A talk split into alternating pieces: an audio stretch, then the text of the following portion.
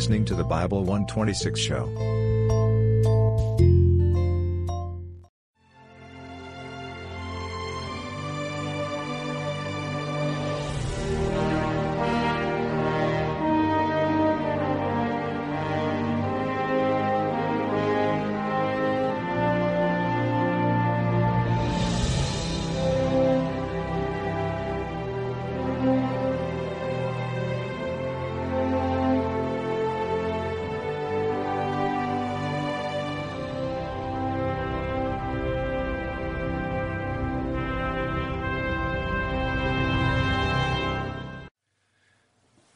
Okay, let's uh, do something radical. Let's bow our hearts for a word of prayer. Father, we just thank you for the opportunities you put before us. We thank you, Father, for this evening that where we might gather to know a little bit better our Lord and Savior. We pray, Father, that you'd open your word to our hearts and lives and open our hearts and lives to your word, that in all these things we might grow in grace and knowledge of our Lord and Savior, Jesus Christ. Amen. Well, we are in the 22nd session of 24 of the book of Genesis. And uh, so we're going to tackle chapters 40 and following. And uh, we, uh, are, we've committed three sessions. This is the second of three sessions on Joseph. We went through the first 11 chapters, which are considered prehistory by many scholars. But from chapter 12 on, we're into the patriarchs, and we, we could sense a real shifting of gears, so to speak, when we went from chapter 11 to 12. And as we got through Abraham, Isaac, and Jacob, as we get to Joseph, the style isn't that different, and yet it's quite a, quite a fantastic narrative that we we just introduced last time. And we'll, uh, we'll have tonight and uh, next session to finish that. And then, the fo- and then the following session, we'll wrap up the whole book and review prophetically all the 12 tribes. Jacob does that, and we'll use that as a springboard to talk a little further about the 12 tribes that make up the nation. Last session, we talked about Joseph, who had these strange dreams, a pair of them specifically, as a child that offended his brothers and so forth. We also had inserted in the series this bizarre chapter 38 with Judah and his sin with Tamar, and we went, we went behind the text there, looked at some of the encrypted aspects of that, which also involved a review of the book of Ruth, which we sort of inserted. But then uh, Joseph, of course, because of the envy of his brothers and so forth, gets captured and sold to, uh, uh, to the uh, slave traders and ends up in Egypt. That's where we left off last time. So we are in chapter 40 and Joseph is uh, uh, in Egypt. So let's, uh, and you may recall when he, he was uh, uh, uh, acquired by Potiphar, who's the chief of the executioners and so forth. His wife tried to get him to have an affair with her, and he refused, and she spread slander about him, which caused him to get thrown into prison. And uh, so that's where we pick up the narrative in chapter 40, verse 1. It came to pass after these things that the butler of the king of Egypt, this is Mageh, he's a, a, like a, a, drink giver, he's like the wine steward in a sense. Um, the, the, butler of the king of Egypt and his baker, uh, and uh, he was this guy that was in the superintendent of the bakery. I'll talk a little bit more about that in a minute. Uh, both of these guys are right at the elbow of the Pharaoh, the king of Egypt. And uh, what typically was involved, by the way, is they were probably also tasters. Uh, you may recall when you get the book of Nehemiah, that Nehemiah was the cupbearer to the king. That wasn't just a menial thing, it was a, two things. He, was, he, he would make sure he tasted everything before the king did. That's a responsibility. But also became very intimate with the king. Were, he, was, he was very, he, he was, uh, the king did Nehemiah a lot of key favors. But in any case, this butler and this baker had offended the king. And uh, so they're in trouble. And uh, pending their full investigation, they're thrown into prison. And it's the same prison, of course, where Joseph is. And uh, the, uh, the, uh, and this is going to be very pivotal in the career of our friend Joseph. Verse 2 And Pharaoh was wroth against two of his officers, against the chief of the butlers, and against the chief of the bakers, and he put them in the ward of the house of the captain of the guard into the prison, the place where Joseph was bound. And uh, the captain of the guard charged Joseph with them and served them. And they continued a season in the war. Now, this is interesting. Here's Joseph, a prisoner himself. When he was, he was a slave purchased by Potiphar, and Potiphar recognized in him talent, apparently, because he put him in charge of his own household. Quite an honor for a slave to have that kind of a position. Of course, his wife tried to take advantage of it, and that's what got Joseph in big, in big trouble. Um, now, here again, he's in prison, and the head of the prison, again, uh, puts the, the administration of things into Joseph's hand. This tells you a lot about Joseph. This guy is a, a, a guy with a lot of, a lot of uh, aptitude. And uh, so, anyway, these two guys that are in prison there, they dreamed a dream, both of them. That's the baker and the, the butler and the baker. Each man his dream in one night. So this is strange. In one night, both of these guys had, had a dream. Each man, according to the interpretation of his dream, the butler and the baker of the king of Egypt, which were bound in prison. You know, it's interesting. This episode we're going to see here will be repeated centuries later in Babylon, where a young teenager by the name of Daniel gets the attention of the king because the king had a troubling dream, and, there, and his own experts couldn't make head or tail of it. In fact, his requirement was that they would have to recall the dream. He didn't even tell them what it was. but anyway, of course, that's what, what propels Daniel to power. And Daniel's another one of these guys because he rises to power twice. In the Babylonian world, when that gets conquered by the Persians, he uh, ascends in the hierarchy to be the third ruler of the world. Um, uh, in that, so you, the, both both Joseph and Daniel seem to be very similar in, certain, in, a, in a certain way. Both Daniel and uh, uh, Joseph are had two things in common. They're both, in effect, what we would call executives, and they're both guys about whom there is no evil spoken of. Throughout, excepting Jesus Christ, and accepting those two, almost everybody else you encounter in Scripture stumbles or has a problem or there's something about them. Uh, uh, Daniel and Joseph both are, are spotless in the sense of the record, and um, both have that in common. Anyway, so we have these uh, two guys, the butler and baker, have a troubling dream. And Joseph came in unto them in the morning, looked upon them, and behold, they were sad. They were upset. And uh, and he asked Pharaoh's officers that were with him in the ward of his lord's house, saying, Wherefore look ye so sadly today? And they said unto him, We have dreamed a dream, and there is no interpreter of it. And Joseph said unto them, Do not interpretations belong to God? Tell me them, I pray you. And so it's interesting. Let's try to put ourselves in Joseph's mind. Joseph can remember when he was a kid, he had these dreams and he was able to interpret them and so forth. And again, when he was a kid, there were two dreams. And here again, we are faced with two dreams. And we're going to shortly discover Pharaoh will have later two dreams. So it's kind of interesting. There's a pattern here. And uh, I would imagine the person most sensitive to that pattern would be Joseph himself. But uh, in any case, uh, the uh, um, chief butler told his dream to Joseph and said to him, In my dream, behold, a vine was before me, and in the vine were three branches and it was as though it budded, and her blossom shot forth, and the clusters thereof brought forth ripe grapes.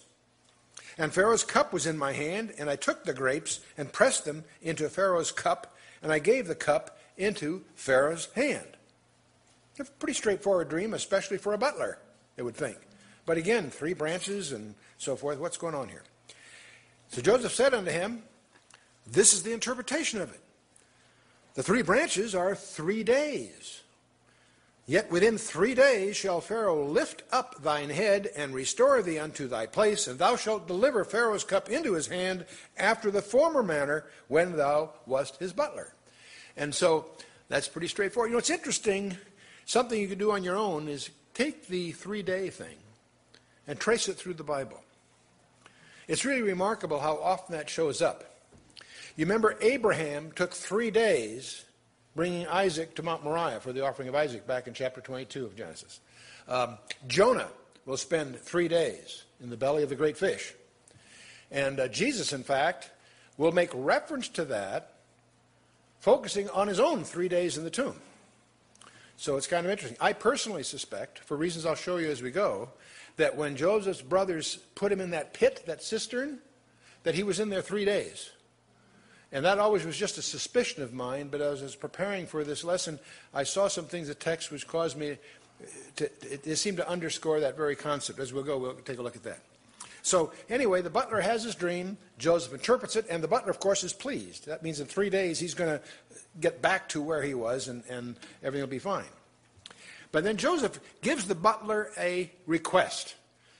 He sort of says, Hey, I did you a favor, you owe me one. He says, he says, But think on me when it shall be well with thee, and show kindness, I pray thee, unto me, and make mention of me unto Pharaoh, and bring me out of this house. Rather reasonable uh, uh, request. He says, For indeed I was stolen away out of the land of the Hebrews, and here also have I done nothing that they should put me into the dungeon. And by the way, I think I mentioned it last time, I have a view, doesn't mean it's correct, that Potiphar didn't believe his wife. The wife accused him of trying to put the make on her. If he had believed her, he would have had him killed. He was the chief of the executioners. But he, threw in, he probably had to do something to save face or whatever but I think, in my mind at least, he probably recognized, he probably knew his wife for what she was. But let's move on. Uh, we got another guy here now. And this guy's this guy's got a little bigger problem. When the chief baker saw that the interpretation was good, he said unto Joseph, I also was in my dream. And behold, I had three white baskets on my head. And in the uppermost basket there was of all manner of baked meats for the Pharaoh, and the birds did eat them out of the basket upon my head. Now, a couple of things about this. Um, the, the, the, style apparently was that the baked meats, as they call them, were carried in baskets, and the baskets typically were carried on a person's head between the bakery and the dining area. And uh, in crossing these open courts, the, uh, they were vulnerable to birds of various kinds coming down and helping themselves. So that was a, you know, uh, a situation. And uh, the risk of these kinds of things were greater in the cities of Egypt because uh, it was un- they were held sacred. It was unlawful to destroy them, the birds, that is. So they're a nuisance, you see. And so, uh, in any case, uh, they often swarmed and, and, were, they were an annoyance. This, was a, this is the background here. Um, there is one thing I'll show. I won't get into exegetical stuff too much. The translations is not a big deal, but the, where it says three white baskets, the word is uh, kori, which can mean white. It also can mean full of holes. It also can mean full of holes. I'll come back to that in a minute. Uh, it can be either one. And it, when it say put, some commentators who catch that say, well, gee, it probably means the baskets had full of holes, like they were wicker baskets. That's one possibility. But if the wine and the bread are prophetic, as I'm going to suggest they are, I'll call your attention to that, that the matzah is always full of holes. I wouldn't make too much of that. It could be a coincidence. Let's move on. And Joseph answered and said, This is the interpretation thereof. He probably should have said, uh, You know, Baker, fasten your seatbelt. Are you ready for this? You really want to know? Okay. This is the interpretation thereof. The three baskets, again, are three days. And within three days shall Pharaoh lift up thy head from off of thee and hang thee on a tree, and the birds shall eat thy flesh from off thee. It's my suspicion that this really wasn't what the baker wanted to hear. Okay. And uh, the language of Joseph here, by the way, describes rather minutely a form of capital punishment that prevailed in Egypt. Namely, the criminal was decapitated and then his headless body was gibbeted on a tree uh, by the highway until it was gradually devoured by ravenous birds. There are records of that. Pretty grisly, but that was the point. That's the way they made an example, if you will. And so, interestingly enough, that seems to be very consistent with what, what Joseph is interpreting from this dream. Well, it came to pass on the third day. See, both these guys had a three day window, didn't they? It came to pass on the third day, which was Pharaoh's birthday, that he made a feast unto all his servants, and he lifted up the head of the chief butler and of the chief baker among his servants. And he restored the chief butler unto his butlership again, and gave the cup into Pharaoh's hand. And by the way, make a couple of remarks here. Um, uh, the, on the Rosetta Stone, you may recall roughly the time of Napoleon, they found a stone near Rosetta. That's why they call it the Rosetta Stone that has the same story written in three different ways. And uh, in the and because it's three different languages, it, it, was the key to the hieroglyphics and the rest because they can you know in, interpolate. But um, and we talk about that in our book on, on cryptography. But the point is, um, what's interesting in the Rosetta Stone, it mentions that the pharaohs had a custom of releasing prisoners on his birthday. So I just remember that. I, th- I thought that would be useful because that is consistent with our narrative here. So he, he takes the butler and restores him to his office, which obviously he was well pleased. But he hanged the chief baker, as Joseph had interpreted them. Now, watch out for that word hanged, because that's often misunderstood. You and I think of someone hanging in the fashion of the Old West, a noose around a tree and whatever. Um, we find that in the book of Esther with Haman and the gallows, remember? And uh, um, it turns out especially in the case of Haman, because that was a Persian setting, he wasn't hung with a rope, he was crucified. He was nailed to a tree. Okay? And here too, when it says hanged, he's hung on a tree after probably probably being decapitated like like the dream described or like Joseph described. So watch out for that word hanged because uh, uh, especially in the, the Esther account, um, you can see from the, the translator's presumptions that that's what they visualized. Yet when you get into the actual language and the background, you realize it's it's a, it's a little different. But also, uh, it turns out, especially in the Haman thing, uh, anticipatory of the cross, and you can study that in our Esther commentary. But let's go here. So um, he hanged the chief baker, and Joseph interpreted him. Now you can imagine the chief uh, butler. He's restored to office. Three days ago, Joseph told him that was what was going to happen. You'd think he'd be pleased as can be. But you know something very strange about good news? We take it for granted. It isn't very long, and we sort of feel we deserved it. Don't ever underestimate the human being's capacity to rationalize um, whatever. So remember, Joseph said, Hey, just do me a favor, remember me. Do you think the chief butler did? Not for 13 years. Can you imagine? Approximately, at least that's the inference we draw. And uh, uh, yet, did not the chief butler? Yet uh, the chief butler did not remember Joseph, but he forgot him. And therein uh, lies the close of this chapter. I want to highlight a couple things. When you go through the Bible, one thing I want to sensitize you to: be sensitive to the fact that we're dealing with 66 books, penned by 40 different guys over thousands of years, that are an integrated message. Watch for proofs of that. You'll discover not just the content in the, in the primary sense, but even the subtleties are all interconnected. You'll recognize that it is the real source is a single author, and that author is outside time altogether. Remember when we were in Genesis 14, remember Melchizedek? When Abraham comes to him after the, the, the victory over the nine kings and all that, Melchizedek administers to Abraham. What things? Bread and wine. Bread and wine. And uh, here we have in Genesis 40, again, a baker and a wine steward. And of course, at the Last Supper, we have the bread and the wine.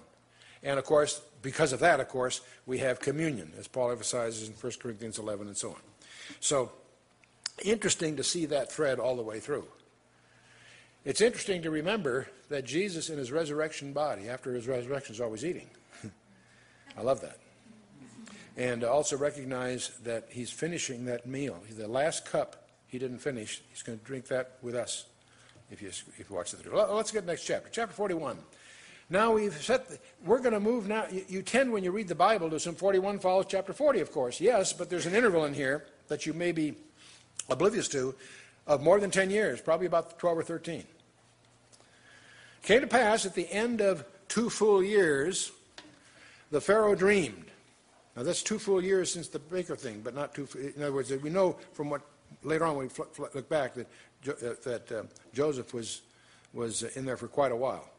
It was total of a total of 13 years from the time he sold until the time he gets reinstated. That's what I really should say. It doesn't say he's in jail all that time because we don't know how long he was serving. But that's anyway. It came to pass at the end of two full years that Pharaoh dreamed, and behold, he stood by the river. And behold, there came up out of the river seven well favored kine and fat fleshed, and they fed in a meadow. And behold, seven other kine came up after them out of the river, ill favored and lean fleshed, and stood by the other kine upon the brink of the river. This is the first of two dreams that's going to give Pharaoh a great deal of distress, especially since the wise men of Egypt could not unravel this, could not explain them. We'll discover when we get down to verse 8. The wise men couldn't unravel this. God used an Israelite slave to confound the wisdom of Egypt. And uh, it'll be later that another Moses, that Pharaoh will be at the mercy of this God. But let's move on. The ill favored uh, kine and the lean fleshed kine did eat up the seven well favored and fat kine, and so Pharaoh woke up. It so disturbed me, he actually woke up out of his sleep. Have you ever had dreams like that? That are so whatever uh, that you actually wake up from them? Well, and he slept and dreamed a second time. And behold, seven ears of corn came up upon one stalk, rank and good. And behold, seven thin ears, and blasted with east wind, sprung up after them. And the seven thin ears devoured the seven rank and full ears. And Pharaoh woke, and behold, it was a dream. It was a dream. And uh, the word rank there, by the way, really means uh, uh, you know fat, uh, rich. But anyway, okay, it's, it's, not the way you may think. In uh, verse eight, it came to pass in the morning that his spirit was troubled, and he sent and called for all the magicians of Egypt and all the wise men thereof. And Pharaoh told them his dream, but there was none that could interpret them unto Pharaoh. That verse kind of puzzles me because I've never seen a wise man or a magician that couldn't dream up some kind of explanation. But in any case, they obviously didn't cut it. Then spake the chief butler unto Pharaoh. See, this, this triggers a memory here. I do remember my faults this day. Pharaoh was wroth with his servants and put me in ward in the captain of the guard's house, both me and the chief baker. And we dreamed a dream one night, I and he, and we dreamed each man according to the interpretation of the dream. And uh, there was there with us a young man, a Hebrew, servant to the captain of the guard, and we told him. And he interpreted to us our dreams, to each man according to his dream, he did interpret. And it came to pass, as he interpreted to us, so it was. Me he restored unto mine office, and him he hanged. The Pharaoh sent and called Joseph. They brought him hastily out of the dungeon. And he shaved himself and changed his raiment and came in unto Pharaoh. That was the custom, by the way. We know from other records that the part of the Egyptian thing was to be totally shaven and cleaned up, and of course, changing the raiment and so forth. He came in unto Pharaoh. And Pharaoh said unto Joseph, I have dreamed a dream, and there is none that can interpret it. And I have heard say of thee that thou canst understand a dream to interpret it. And Joseph answered Pharaoh, saying, It is not in me. God shall give Pharaoh an answer of peace. You know, that's a neat line. That's exactly what Daniel did to his supervisor in Babylon. There's a real parallel between this narrative and Daniel chapter 2, when this young teenager who has uh, been a hostage, in effect, for Nebuchadnezzar, um, uh, tells his boss, the word's gone out to kill all the guys in his job description. Say, wait, wait, wait. You know, I can't do it either, but our, our God can, and so forth. And that's exactly the way he grandstands it to uh, Nebuchadnezzar. I can't do this, God did, but here's the answer. So, anyway, and Pharaoh said unto Joseph, In my dream, behold, I stood upon the bank of the river. Now, by the way, in this case, there's a difference because Pharaoh tells him what the dream was. Daniel didn't have that advantage. God told him what the dream was. That's what so impressed Nebuchadnezzar. Really, Nebuchadnezzar was doing this to find out if his advisors really had any uh, real capability here. And of course, Daniel upstages that. Getting back here. Uh, and behold, there came up out of the river Seven kine, fat fleshed and well favored, and they fed in the meadow. And behold, seven other kine came up after them, poor and very ill favored, and lean fleshed, such as I never saw in all the land of Egypt for badness. And the lean and the ill favored kine did eat up the first seven fat kine. And when they had eaten them up, it could not be known that they had eaten them, but they were still ill favored, as, it, uh, as at the beginning. So I awoke. And. Uh, this is very, it's too bad I didn't get some snapshots of Egypt because in the shallow rivers, that's often where you see the, the cattle or the, you know, coming out of the, you know, waist deep water or whatever. Anyway, I saw in my dream, and behold, seven ears came up in one stalk, full and good. And behold, seven ears, withered, thin, and blasted with the east wind, sprang up after them. And the thin ears devoured the seven good ears, and I told this unto the magicians, but there was none that could declare it to me. And Joseph said unto Pharaoh, The dream of Pharaoh is one. God hath showed Pharaoh what he is about to do. And uh, it's interesting how Joseph continually underscores, puts up front, that this is God's show, not his. That tells you a lot about Joseph. Even though he has been abused, he obviously, as he's had, he's had many, many hours to ponder, why am I here? My sons, have, my, my, uh, my father's sons have, have uh, sold me into slavery. I find myself in this strange land as a slave, and there, through no fault of my own, by being trying to be faithful, I, I'm in prison. You, know, you can imagine this kid is probably having a tough time uh, keeping things in perspective, and yet he does. There's never any evidence that he has any impatience. He just trusts God that somehow this is all in God's. He, he figures he's in God's hands, it's God's problem. Boy, if we could have that same attitude. God hath showed Pharaoh what he is about to do, he says, verse 25. The seven good kine are seven years, and the seven good ears are seven years. The dream is one. In my English, I think I'd say the dreams, plural, are one, but all right. Anyway, and the seven thin and ill favored kine that came up after them are seven years, and the seven empty ears, blasted with the east wind, shall be seven years of famine. This is the thing which I have spoken unto Pharaoh. What God is about to do, he showeth unto Pharaoh. Behold, there come seven years of great plenty throughout all the land of Egypt. And there shall arise after them seven years of famine, and all the plenty shall be forgotten in the land of Egypt and the famine shall consume the land. And the plenty shall not be known in the land by reason of that famine following, for it shall be very grievous. By the way, the Hebrew actually says heavy. And so what are young people, I say, this is a heavy, heavy dude. It's a heavy deal. And for the dream, uh, and for that the dream was doubled unto Pharaoh twice. It is because the thing is established by God, and God will shortly bring it to pass. You know, I think that's interesting because there's these two versions here. It seemed uh, in, in, uh, in Joseph's mind that underscored its authenticity having come from God and that it would be carried out soon. And uh, there must have been several things on Joseph's mind. There were two dreams when he was a kid. There's been two imprisonments. He was in the cistern and now here. And uh, there's been two dreamers in prison. They each had a dream. And now Pharaoh has two dreams. The, the, du, the duplex pattern all the way through, I, am sure, uh, must have been uh, uh, something that uh, Joseph was conscious of. And uh, for that the dream was doubled unto Pharaoh twice, it is because the thing is established by God, and God will shortly bring it to pass. And now, therefore, now get, get this, get this kid. He's telling the ruler of the world what to do. I love this, you know. Now, therefore, let Pharaoh look out a man discreet and wise, and set him over the land of Egypt. Let Pharaoh do this, and let him appoint officers over the land, and take up the fifth part of the land of Egypt in the seven good years, plenteous years. And let them gather all the food of those good years that come, and lay up corn under the hand of Pharaoh, and let them keep food, excuse me, keep food in the cities.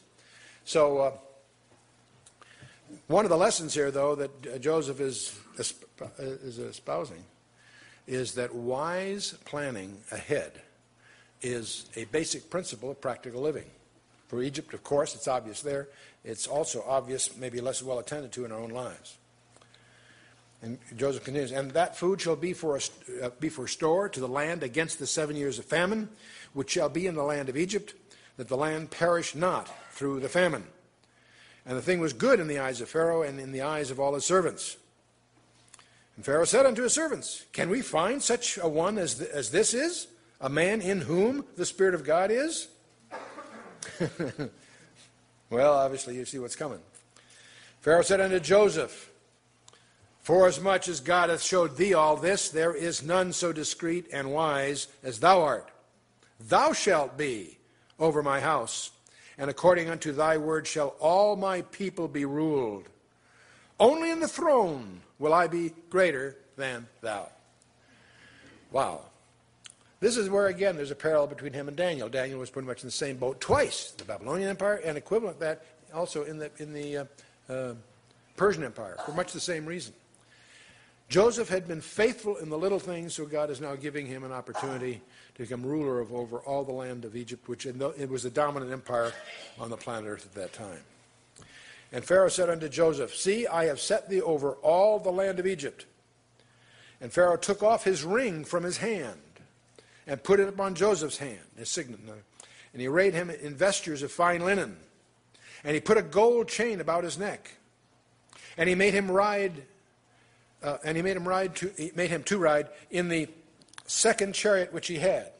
And they cried before him, Bow the knee. And he made him ruler over all the land of Egypt. Bow the knee is the way the King James translators translated it. It's Abrech, which is an Egyptian term. It doesn't really refer to prostration. Uh, it, it, it, according to some authors, it really meant father, and, uh, and to others, native prince. And what they believe it really was intended to convey is naturalizing him as a Hebrew among the Egyptians. In other words, it, by, by the, the intent of that salute, that, that, that announcement, was that the Egyptians were put on notice to regard him as a, like a son of Pharaoh. Uh, that, that, he's, not, he's not a slave, he's not a Hebrew, he's an Egyptian, so to speak. And uh, the, uh, it uh, popped in my mind, I remember when John F. Kennedy was in, in, in, in Germany, when it was divided Germany. Ich, ich bin ein Berliner. Remember, he said that. He, he, that was his way of identifying with the German people. Same kind of thing. And uh, what's interesting about this is Joseph, from a slave in a dungeon to the number two ruler of the known, their, their, their world in a day. Boy, what difference a day makes. You can't help but remember also what Mordecai said to Esther when he was trying to point out her potential leverage for the nation Israel. He says, Who knoweth whether thou art come to the kingdom for such a time as this? God was not doing this just as a great big favor for Joseph. He's doing this because the destiny of his people was being planned for and not just for food, but to bring them together in a context where they could be taken care of, separated, and they went in as a family. They went into Egypt as a family, and they will come out as a nation. And that's really what's forming. In fact, the, the nation Israel was born as a nation in, in the first two chapters of Exodus. Pharaoh continues, Pharaoh said unto Joseph, I am Pharaoh, and without thee shall no man lift up his hand or foot in all the land of Egypt. And Pharaoh called Joseph's name Zaphnath Paneah. And Joseph said, Thanks a lot, fella. No.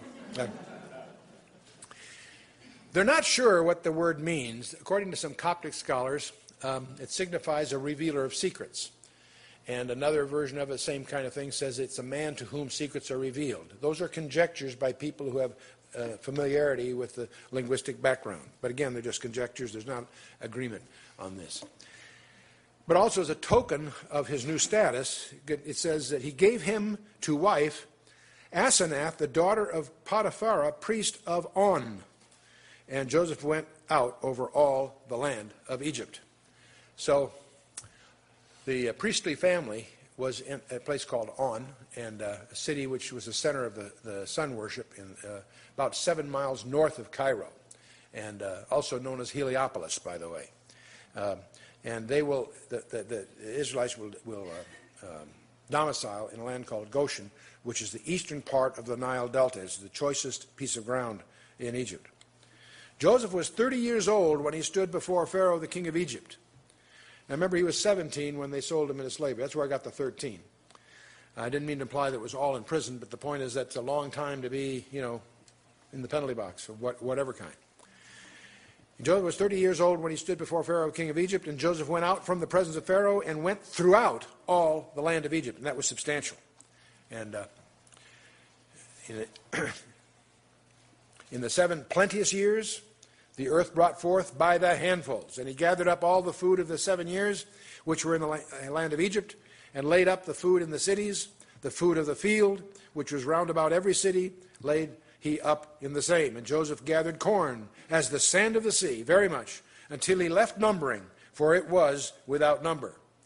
This allusion is also in the Psalms, Psalm 105.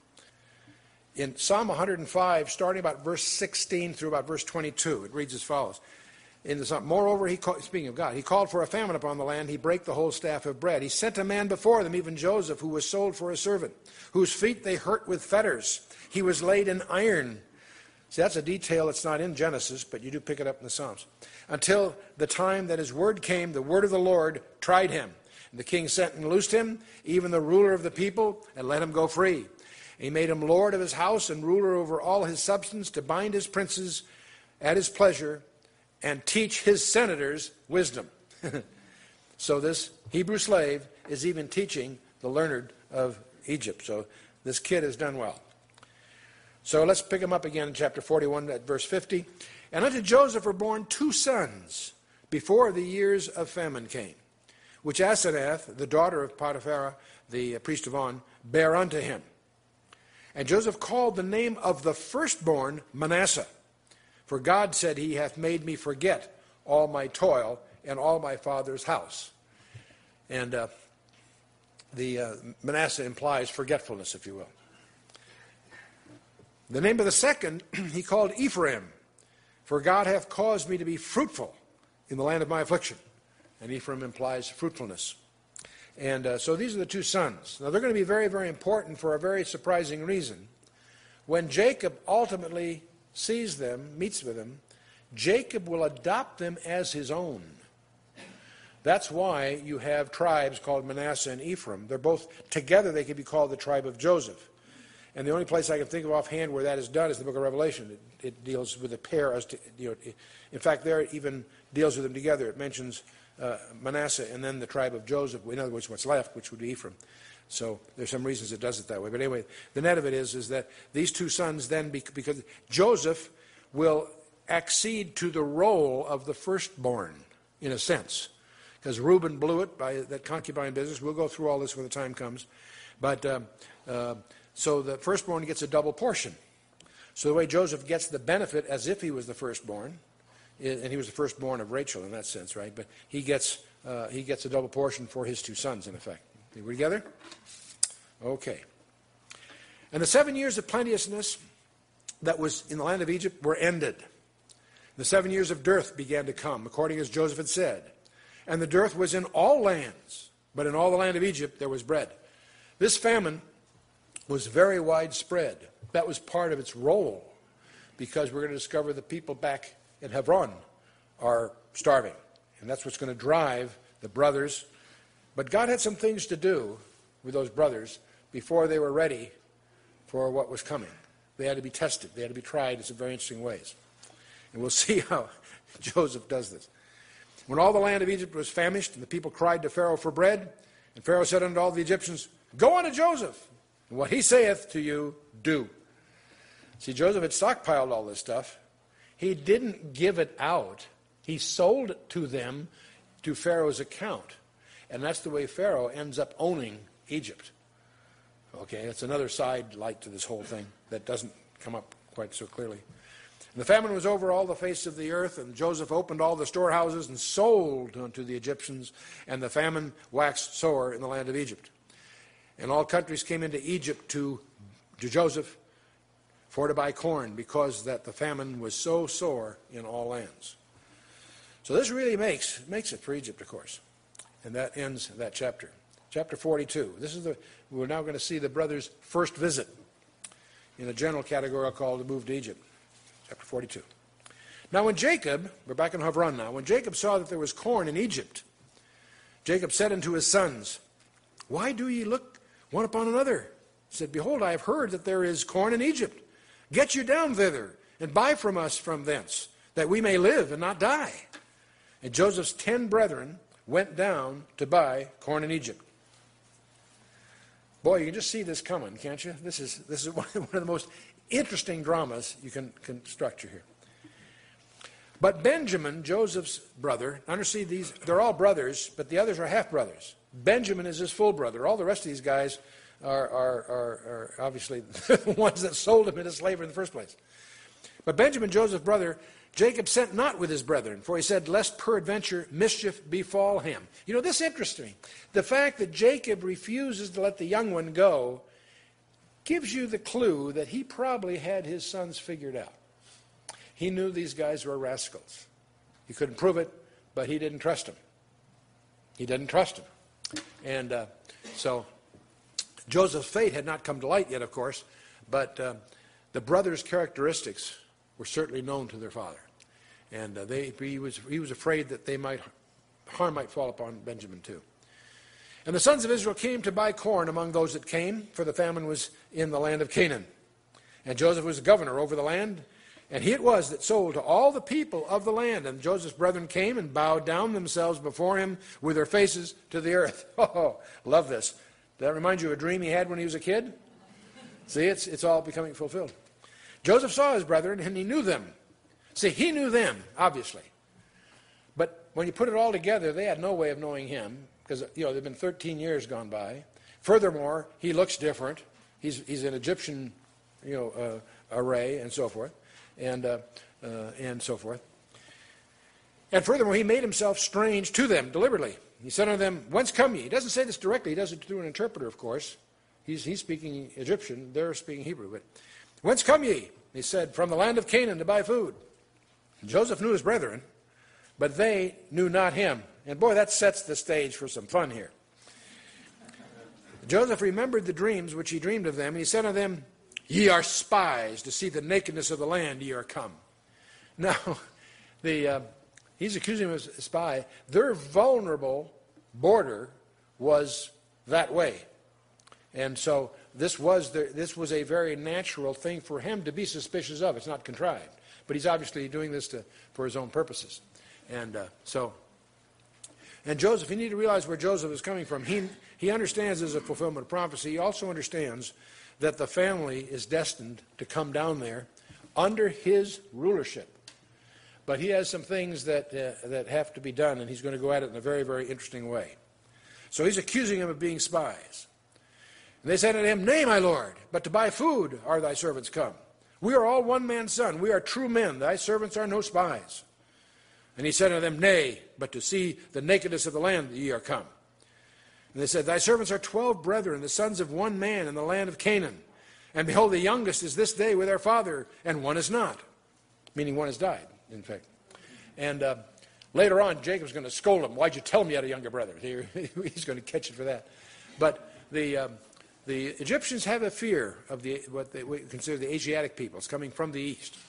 And so they, this would be the, the, the, the, the spy, they could be there to see out where are the weak defenses and so forth and uh, so to give information to the would-be invaders and so forth. That's, that's the, the thing behind it.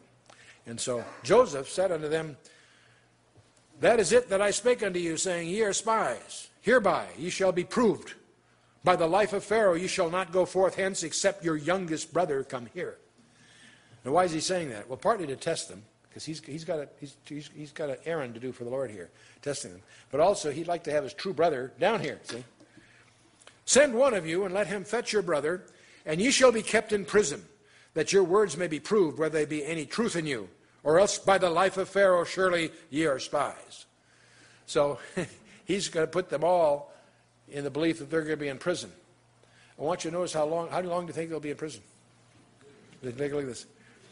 And he put them all together into a ward three days. See, I think in his own mind, he's doing a parallel. They put him in a cistern for three days. So now he's turned the t- tables on them. They're in prison for three days. But then the third day he changes the, changes the program here. Joseph said unto them on the third day, This do and live, for I fear God. If ye be true men, let one of your brethren be bound in the house of your prison. Go ye, carry corn for the famine of your houses. But bring your youngest brother unto me, so shall your words be verified, and ye shall not die. And they did so. In other words, the idea is okay, I won't send one. I'll keep one and let all you guys go. That's his change of, that's his form of leniency here. But uh, uh, they got a problem, of course. This, they said one to another. Now, notice, they're, see, they, they're talking to themselves. They don't realize he can, you know, he can understand them. But they said one to another, "We are verily guilty concerning our brother, in that we saw the anguish of his soul when he besought us, and we would not hear. Therefore, has this distress come upon us. They don't recognize that it's Joseph doing this, but they recognize the parallel. They assume that God is giving them their just due for the way they treated their brother. You follow me? They're analyzing this here. And then Reuben. Now, Reuben's he's the guy that you may, was, was trying to get mercy, remember? Reuben answered them, saying, Spake I not unto you, saying, Do not sin against the child, and ye would not hear? Therefore, behold, also his blood is required. They knew not that Joseph understood them, for he spake unto them by an interpreter. See, they assumed he was Egyptian and couldn't understand Hebrew. And uh, so, so he, at this point, Joseph can't handle it either. He turned himself about from them and wept. Now, when turned about, not just turned around, he went into a, cha- a separate chamber where he could, you know, be private. Then he returned to them again and communed with them and took from them Simeon and bound him before their eyes. Now, Simeon was required to remain in prison. He was Jacob's second son, and tradition holds that he was the most cruel of all the brothers. That's, that's the impression you get from at least the scholars. But anyway, he took Simeon, bound him before their eyes. Then Joseph commanded to fill their sacks with corn, and to rest- now this is what they didn't know, and to restore every man's money into his sack. The money that they, they'd purchased all this stuff, but Joseph has their purchase price, the cash put back in their sacks without their knowledge and to give them provision for the way. And this he did unto them. So he's, he's this is called entrapment. okay? and they laded their asses with the corn and departed thence. And as one of them opened his sack to give his ass provender in, see, in the inn, they're, the, they're en route now. They're staying overnight someplace. He's going to feed one of his, his donkeys. And he said, uh, he espied his money, and behold, it was in his sack's mouth. And he said to his brethren, My money is restored. Look, it is even in my sack and their heart failed them. And they were afraid, saying one to another, What is this that God has done to us? See, this is not a blessing. They realize that they are in trouble. This is, you know, it's, it's, sort of like these stories you see where someone, one of these robbers, rob a small bank only to discover it's a mafia drop, you know. Now they're, the feds we can handle, but not those guys, you know, that kind of thing. Well, so they, they realize they are somehow, they don't, they don't understand how it happened, but they recognize they're in big soup. So anyway, they come home. Uh, they came to Jacob, their father, unto the land of Canaan, and told him all that befell them, saying, The man who is the Lord of the land spake roughly to us, and took us for spies of the country. And we said unto him, We are true men, and we are no spies. We be twelve brethren, sons of our father. One is not, and the youngest is this day with our father, the land of Canaan. And the man, the Lord of the country, said unto us, Hereby shall I know that ye are true men.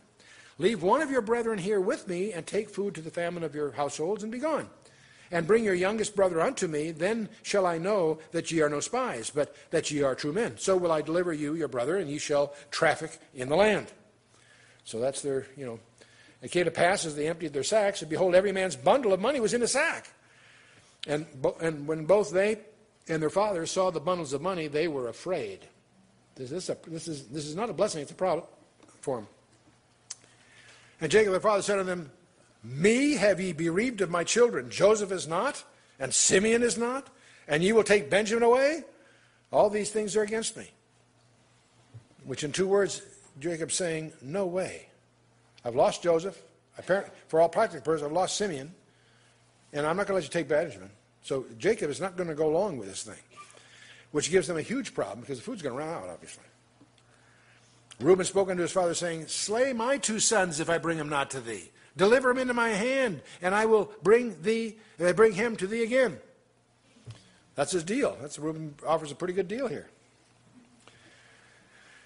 And he, he, Jacob said, My son shall not go down with you, for his brother is dead, and he is left alone. If mischief befall him by the way in which ye go, then shall ye bring down my gray hairs with sorrow to the grave.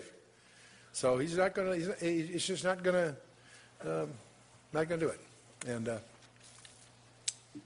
so that ends that. That brings us to their second visit, because obviously the food eventually runs out. We have time for this. Let's go ahead. The famine was sore in the land. and It came to pass that when they had eaten up the corn which they had bought out of Egypt, their father said to them, Go again and buy us a little food. Oh, yeah? and Judah spake unto him, saying, The man did solemnly protest unto us, saying, Ye shall not see my face, except your brother, your brother be with you. If thou wilt send our brother with us, we will go down and buy thee food. But if thou wilt not send him, we will not go down. For the man said unto us, Ye shall not see my face, except your brother be with you. And Israel, or Jacob, said, Wherefore dealt ye so ill with me as to tell the man whether ye had yet a brother? Jacob, or his, he's scolding them.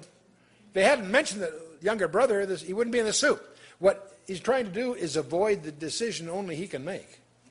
The problem is very simple. You've got to decide to let him go or not, but don't blame them, you know, guys. It's, it's, it's Jacob's problem. They said, The man asked us straightly of our state and of our kindred, saying, Is your father yet alive? Have you yet another brother? And we told him, according to the tenor of those words, could we certainly know that he would say, Bring your brother down? And Judah said unto Israel, his father, Send the lad with me, and we will arise and go, that we may live and not die, both we and thou, and also our little ones. I will be a surety, this is Judah speaking now, I will be a surety for him. Of my hand shalt thou require him, if I bring him not unto thee, and set him before thee. Then let me bear the blame forever.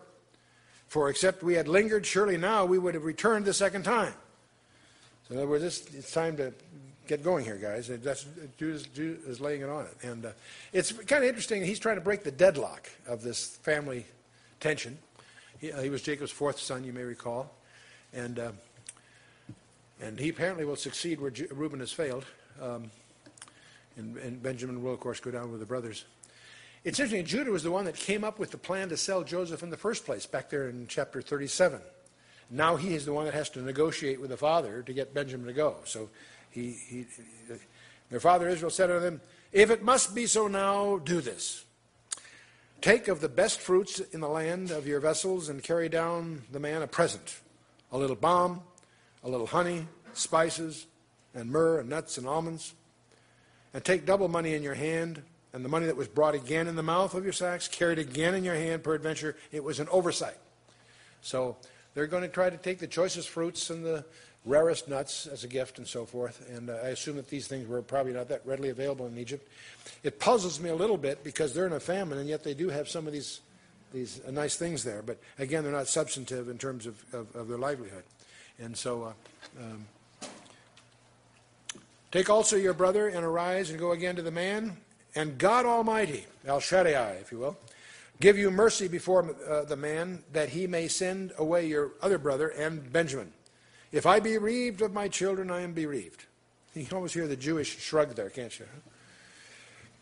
And the men took that present, and they took the double money in their hand, and Benjamin, and he rose up, went down to Egypt, and stood before Joseph. It's interesting that uh, Jacob prays to God Almighty, El Shaddai. That's the God that will provide all our needs. That's really what that word emphasizes, that particular label.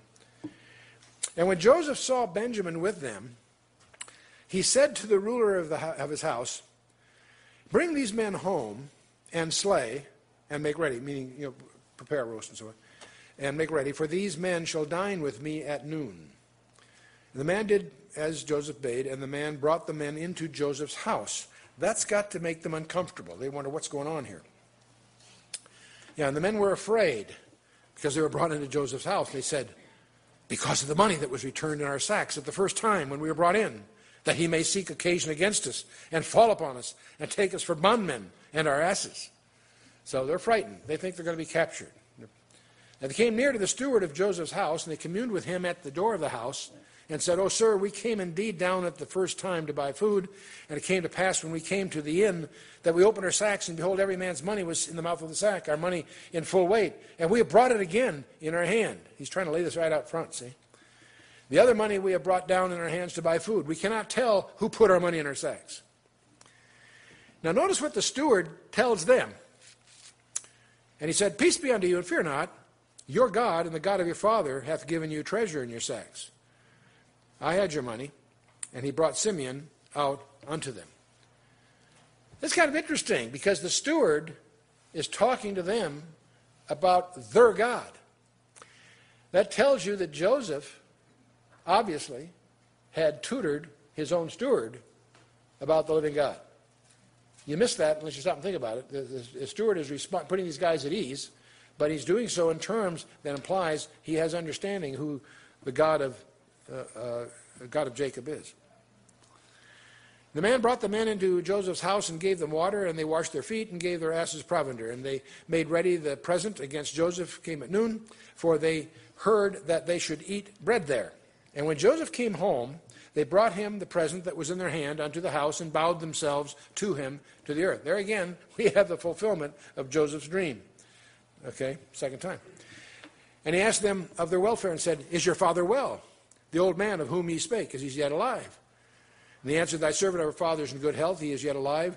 And they bowed down their heads and made obeisance. And uh, he lifted up his eyes and saw his brother Benjamin, his mother's son. So bear in mind, see, he's the full brother of, of Joseph of whom he spake. Uh, he says, Is this your younger brother of whom you spake unto me? And he said, God be gracious unto thee, my son. Joseph made haste, for his bowels did yearn for his brother. No, just his guts are churning on this one. Um, and he sought where to weep, and he entered into his chamber and wept there. Joseph couldn't handle it. He had to slip away to handle this. His, his, the emotions are running high here. They're just beginning. He washed his face, went out, and refrained himself, and said, Set on bread. Now, notice what he has arranged here.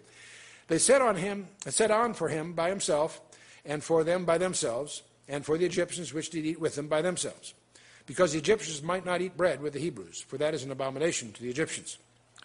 And they sat before him. Now, get this: they're seated at this banquet table, their special own table. They sat before him the firstborn according to his birthright, the youngest according to his youth. The men marveled one another. You'd think they would get a clue here. How on earth would this stranger know them well enough to put them in the proper family order? You know, I don't know if they had place cards, how they were, but anyway. And furthermore, it gets even worse. Next verse. And he took and sent messes unto them from before him. But Benjamin's mess was five times as much as any of theirs. And they drank, and they were merry with him. And the, the word merry means drank largely. But in any case, so they're, they're um, uh, this is this is you think you'd think they'd get a clue, but they haven't got a clue. It's going to be fun. Chapter 44. Joseph's got to do some testing. These were the guys that sold him to slavery. He's got to find out where they're really at. He commanded the steward of his house, saying, Fill the men's sack with food as much as they can carry, and put every man's money in the sack's mouth. You're going to do the same stunt again, see? And put my cup, the silver cup, in the sack's mouth of the youngest and his corn money, and did according to the word that Joseph had spoken. So again, he has you know, uh, set this up, but he's added this cup thing in Benjamin's sack. See? As soon as the morning was light, the men were sent away and their asses. And when they were gone out of the city and were not yet far off, Joseph said unto his steward, Up, follow after the men, and when thou dost overtake them, say unto them, Wherefore have ye rewarded evil for good? Is not this it in which my Lord drinketh, and whereby indeed he divineth? Ye have done evil in so doing. See, we got Joseph's private cup here, which he not only drinks from, but he's creating the impression. I don't think he really did, but he creates the impression they use it for divining. See, there was a form called uh, uh, um, hydromancy, where you put in a cup uh, some silver flakes or gold flakes or some precious stones, and you shake it, and then you, by interpreting the like tea leaves, you interpret you would foretell the future. That was a form of divination. So cups were, were, used for that in some cultures. So he's trying to give them the impression that this is very this is a very special cup that they've gone off with. See.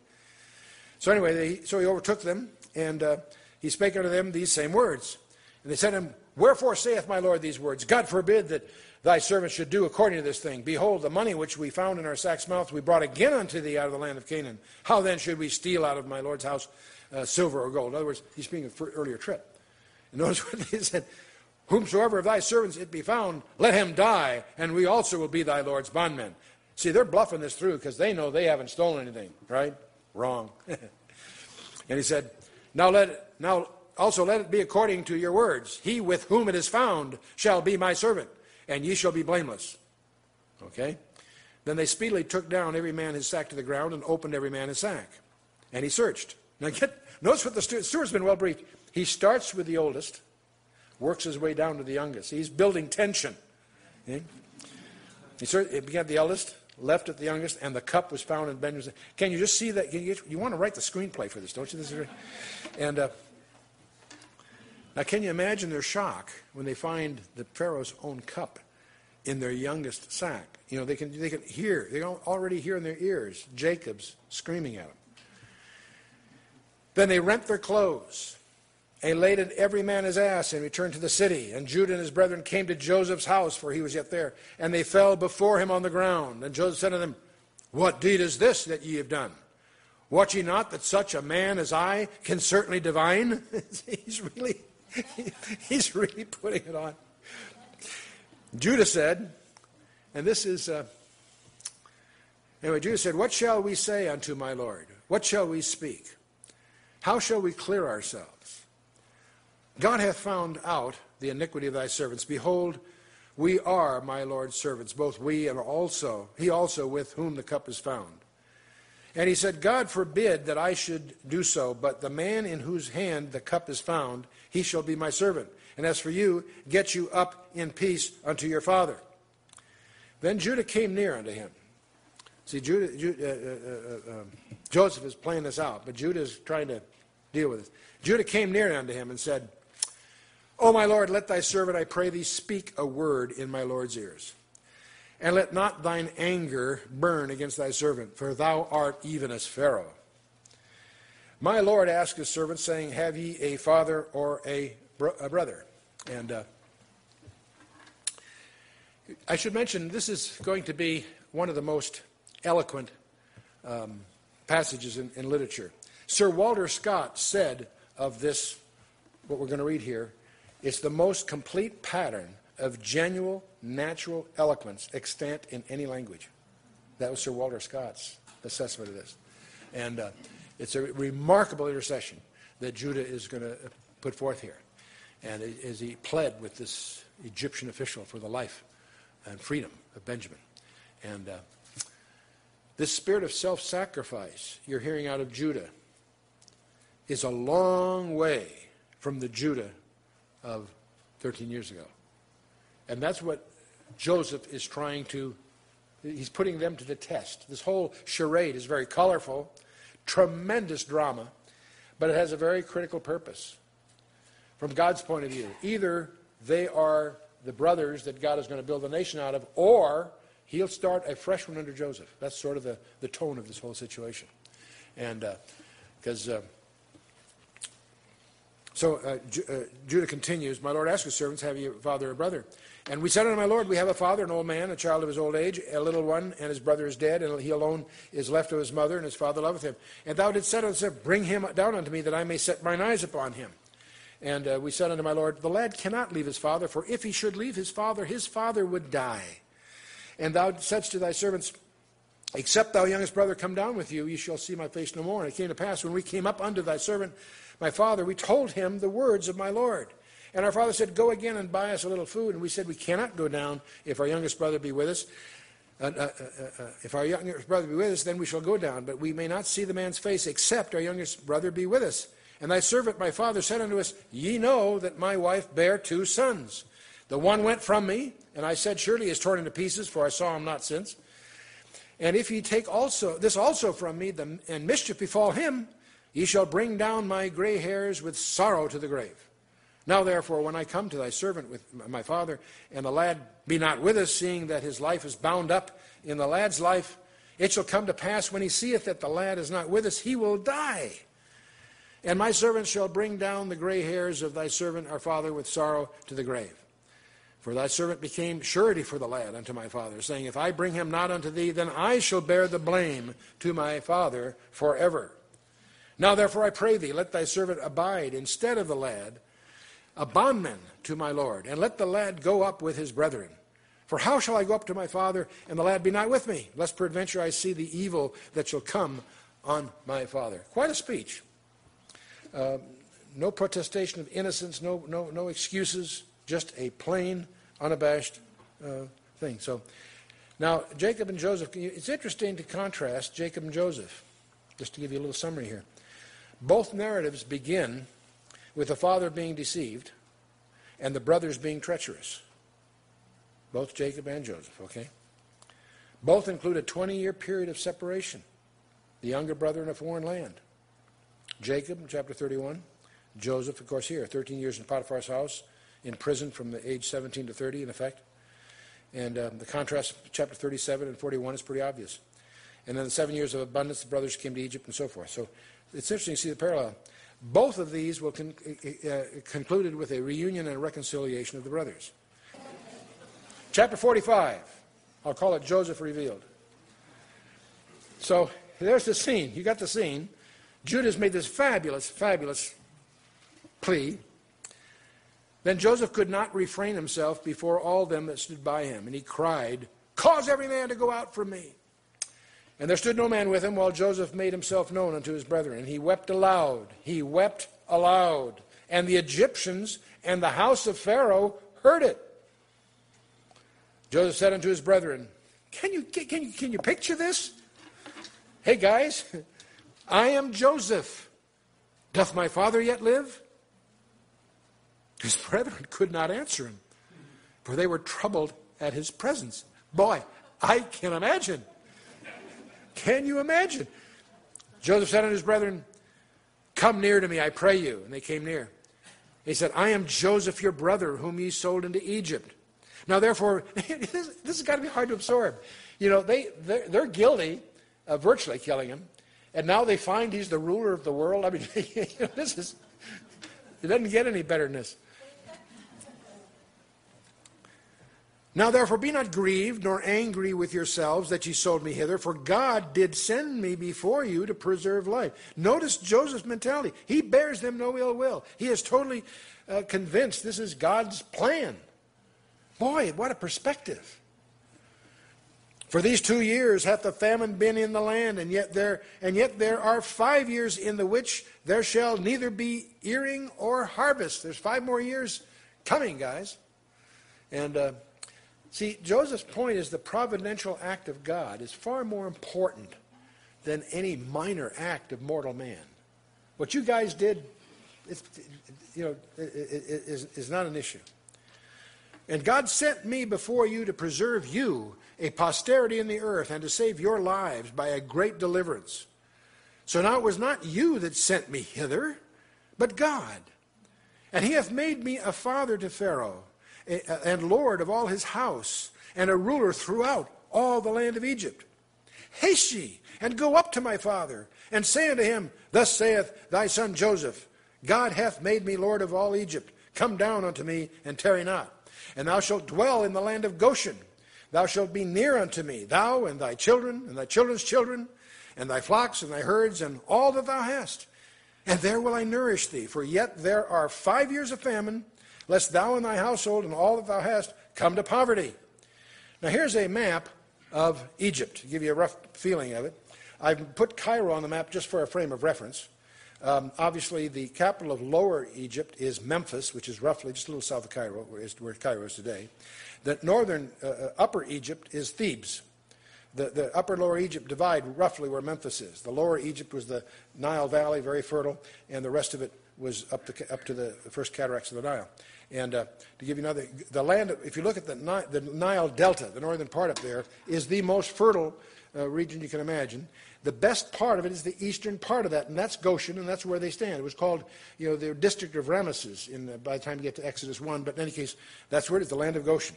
And just to give you some other references here, uh, if you visit Egypt, uh, the fabled temples of Karnak and Luxor, they're roughly uh, right across the river, right across the Nile from Thebes, in effect.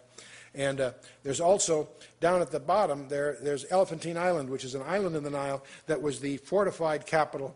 And it was in the 6th century BC. That's probably where the ark was taken to get it away out of, out of the heads of Manasseh, if you read in 2 Chronicles 35.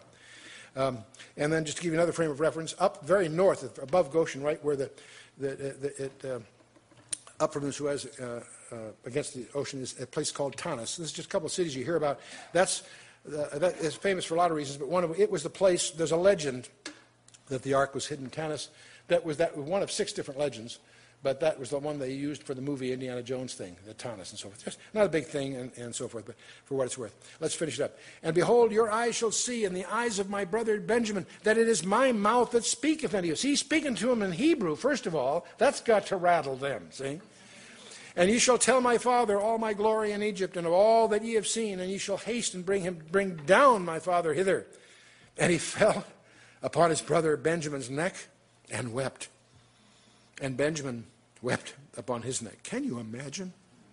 Can you imagine this scene? Moreover, he kissed all his brethren, and he wept upon them. And after that, his brethren talked with him. The fame thereof was heard in Pharaoh's house, saying, Joseph's brethren are come. And it pleased Pharaoh well and his servants. And Pharaoh said unto Joseph, Say unto thy brethren, This do ye Lade your beasts and go and get you into the land of Canaan, and take your father and your households, and come unto me, and I will give you the good of the land of Egypt, and ye shall eat the fat of the land. Now thou art commanded, this do ye, take you wagons out of the land of Egypt for your little ones and for your wives, and bring your father and come. And also regard not your stuff, for the good of all the land of Egypt is yours. The children of Israel did so. And Joseph gave them wagons according to the commandment of Pharaoh, and gave them provision for the way. To all of them he gave, each man, changes of raiment. But to Benjamin he gave 300 pieces of silver and five changes of raiment. and his father, he sent after this manner ten asses laden with good things of Egypt, and ten she asses laden with corn and bread and meat for his father by the way. So he sent his brethren away, that they departed. And he said to them, See that ye fall not out by the way. And they went up out of Egypt, and came unto the land of Canaan, unto Jacob their father, and told him, saying, Joseph is yet alive, and he is governor over all the land of Egypt. And father said, Yeah, tell me another one. No, he said, uh, and Jacob's heart fainted, for he believed them not. Do you blame him? Can you even absorb that? I mean, you can't, can't imagine this. They told him all the words of Joseph, which he had said unto them. And when he saw the wagons, which Joseph had sent to carry him, the spirit of Jacob, their father, revived. And he said, It is enough. Joseph, my son, is yet alive. I will go and see him before I die. Well, I got some shots here. I, I, uh, when we were in Egypt, I, I, had to, I had to show you one thing. There is a uh, stela. You won't find this in many of the guidebooks, but you will find it in. Uh,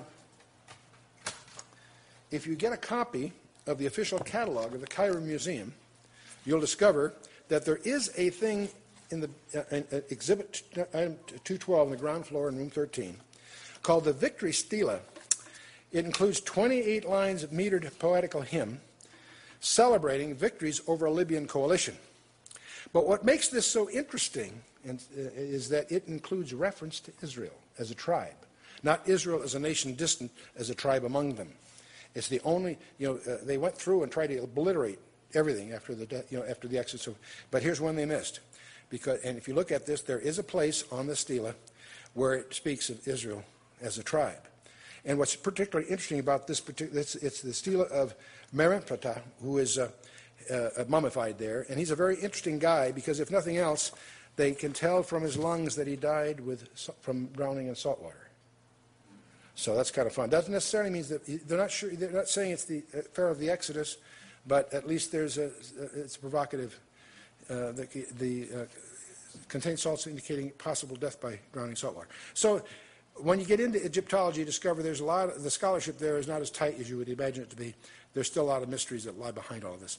But next time we will continue the final chapter of Joseph, and. Uh, uh, and uh, the migration and some exciting stuff. So let's, let's stand for a closing word of prayer. Man, what a scene.